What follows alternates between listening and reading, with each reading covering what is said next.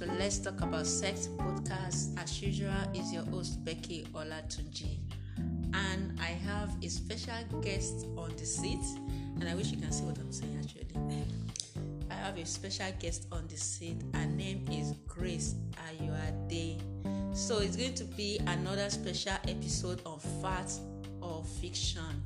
Fact or fiction. That is the episode where we ask questions. Actually, the guests have the opportunity to pick a question we ask and the guest answer, whether it's a fact or it's a fiction. So, Ayode, Grace, can you please introduce yourself? Yes, ma'am. Thank you for having me today. It's our pleasure. So, like you said, my name is Grace, and I'm so glad to be on this podcast today. I finished from OAU,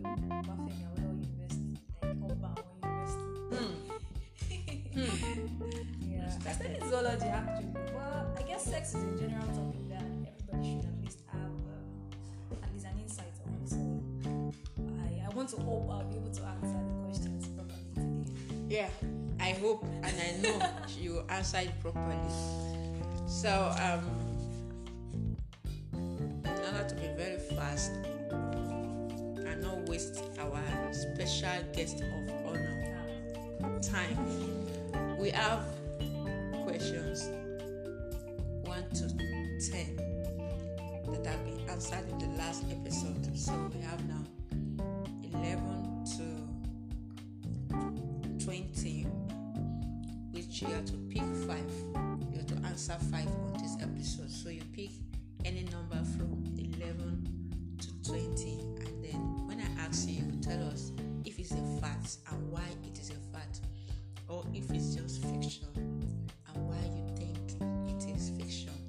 This, you are talking about your opinion, and the reason why you've not seen the question is we just want you to know what you think without you researching on it, because I know if I'm giving you the question, you will have gone to Google to now find out more. But now the reason, the motive behind this episode is to know what people think, what people know about certain subjects.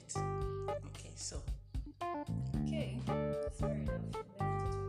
Let's start with number 20.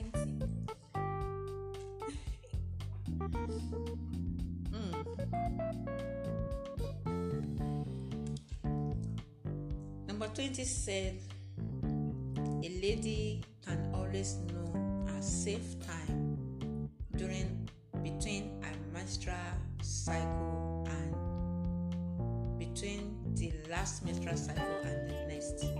So the safe time here is when she can have vaginal intercourse and be protected from pregnancy. So a woman can know when it is safe between one cycle to another. Well, okay, I would say it is like very predictable.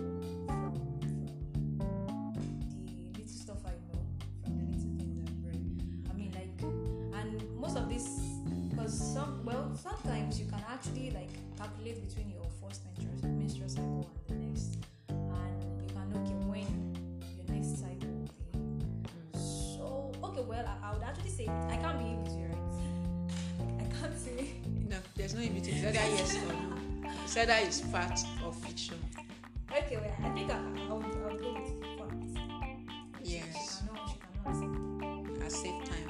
Okay, so that safe time means when it's free for her, when she won't get pregnant, or when she's ovulating.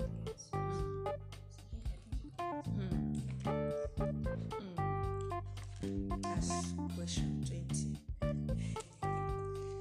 Am I correct? Yes, you are right. A lady should know when she's ovulating, but is there any safe time? That's what we should find out.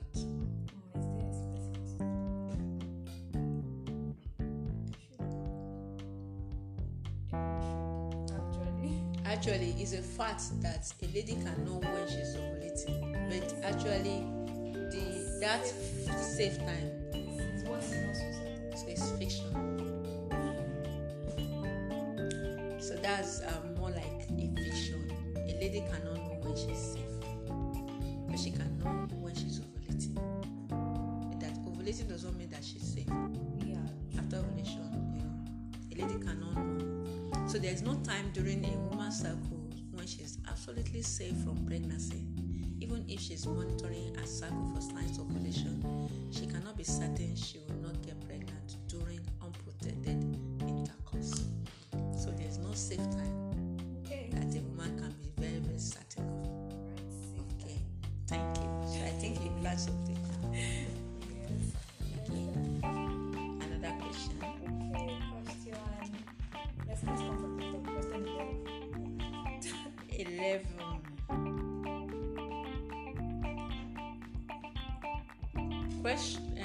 Condoms are not very effective in preventing pregnancy and STDs. Condoms are not very effective in preventing pregnancy and... I think your choice of words are very... It's not me. You want is not so careful. It is not me. You just want to. I think the question is so direct and straightforward. Condoms are not very effective in preventing pregnancy and STDs. So maybe if we have yes, neutral, no, which one can you pick? Because I think that's what you want. So yes, neutral, no. Not undecided, because if I say undecided now you say yes, undecided. No. So yes, straight up, don't go to that. So the neutral is part of yes, part of no. So you pick and you tell me why it is partly yes and partly no. That's if you are picking neutral. So let's just say fat, friction, and in between. Yes, sir. So condoms are not very good in preventing pregnancy and STDs. Times condoms are used actually. If you say for protected sex, it's part of this. So do you think it's very effective? Very effective. Pregnancy and STD. I think thus far, I think condoms are effective. Okay. So now which one are you saying? Fact or fiction? Can I still go with my in between? I say you tell me why you say in between now. Okay. You say why is fact, why is fiction. So okay, why is in between? Because fine, as much as condoms have been used for protected sex, there are still that small percent of some of those cases where you just hear that they actually use condom and the person end up being pregnant. So sometimes Maybe it's a mistake, but at least there's still that slight chance or that slight percentage of still having somebody get it. Okay. Or hair condom or something. Okay. So you got it actually. There's an episode that we have on that, so I would like you to go and listen. Right. So condoms, though among all the ways that one can use to protect oneself in that sense, condom is most effective against STDs, but when it comes to pregnancy, it's about 85%. So there's this still 15% of it not being able to protect against pregnancy, just like you say, maybe condom busting, or there's a leakage, or condom came out of something happens. So it's not really 100% effective. And then another thing again is it actually can prevent certain type of STDs, but not all. We'll talk about that in that episode where we talk about how effective condom can be. There are some, it can protect against seminal fluids, STDs that are transmitted through seminal fluid, like HIV, gonorrhea, and all that. But there are some STDs that are transmitted through bodily contact, so the body contact touching each other, like HPV, human papilloma virus, or herpes, or there are some general ulcers. There's another one, chancroid or something. So those kind of STDs, condom cannot actually protect against, because most of those STDs, they are on the skin, not on the maybe penis or vagina or something. It can be on the skin. So body contact can be transmitted. So that condom cannot protect against. So that's why I brought in the option of in between or neutral. So yes, it can actually protect against certain type of STDs, and it can prevent pregnancy to a certain extent, but not completely. The only protection against STD and prevention against pregnancy that is 100% is complete abstinence. Yes. So, thank you. So you got that. Okay. That's it. Okay. So another question. You have two more questions. Two more. So about something. No, you have 3 more.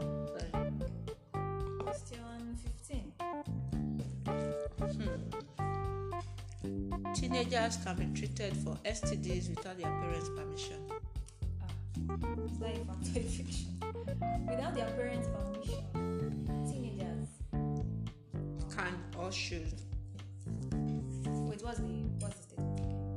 Teenagers can be treated for STDs without their parents' permission. I think that should be a fiction.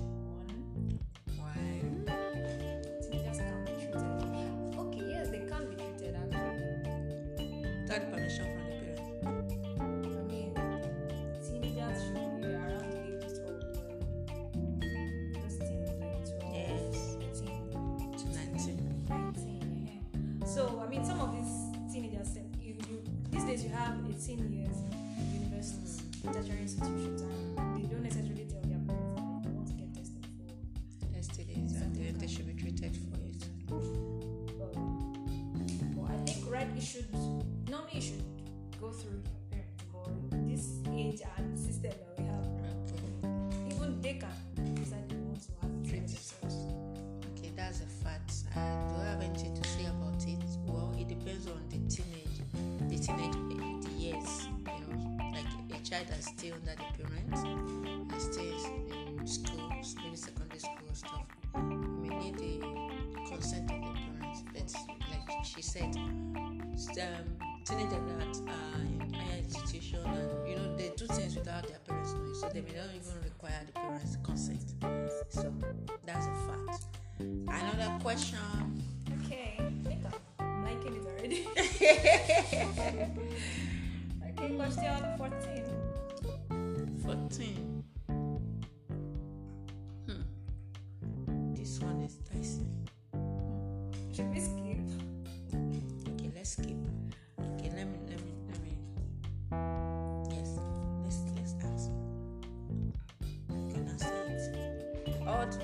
Boys have wet dreams during puberty. Yes. All boys. Okay,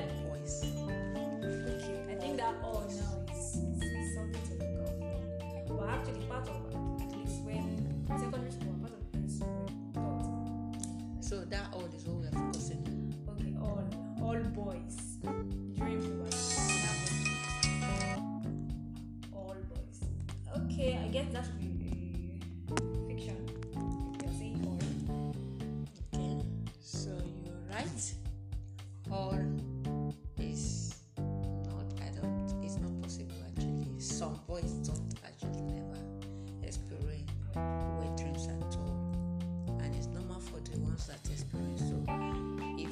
Dreams only occurs when there's accumulation of sperms and the body needs a way to release it, especially for boys that are not active sexually. So it's just a way of the body trying to release.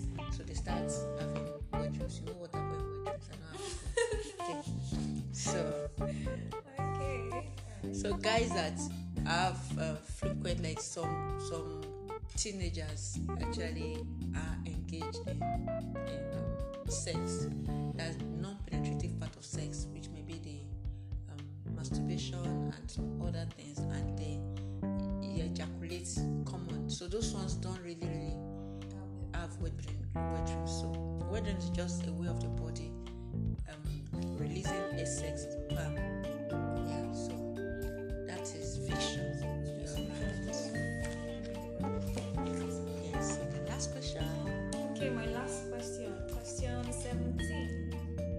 last question? No, like my last question. How many have you answered? I think 20, 11, 12, I think 15. Okay, so yes, the last question. Oh, I should give you that.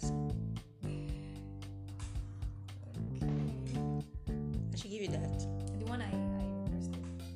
Number what? I said number 17. 17. Okay, let's pick the one after it. Males need to have sex to keep good health. Males need to have sex to keep good health. Yes, so in order to be in good health, they need to have sex. Males. Okay, but not all males. Yes, so male. Gender, you have to have sex so to be in good health. Actually, sex is healthy from the little average. So one needs to be having sex. But to not say they need to have sex to keep healthy. At least we have people that are not supposed to marry, like the popes, and it's not like they force. They choose not to marry. They choose not to, and at least they don't force it. They are not married. Okay, so I was saying those popes. I mean, it's not like they are unhealthy because they don't have sex, and the married ones too. It's a religion to them. So now saying males need to have sex to be healthy, I think that should be a fiction. Okay, she thinks it should be a fiction. Mm-hmm. Well, you are right. It's a fiction. So nobody has ever died for not having sex. Nobody has died because the person lacks sex. You know, somebody fell sick and you go to hospital doctor. They say, "What's wrong with you?" You say, you don't have sex. You're not having sex. So that's why your sex deficiency. So actually, it's a fiction. You're right. Just like you said, some people made a commitment not to have sex in life, and they never died from it. So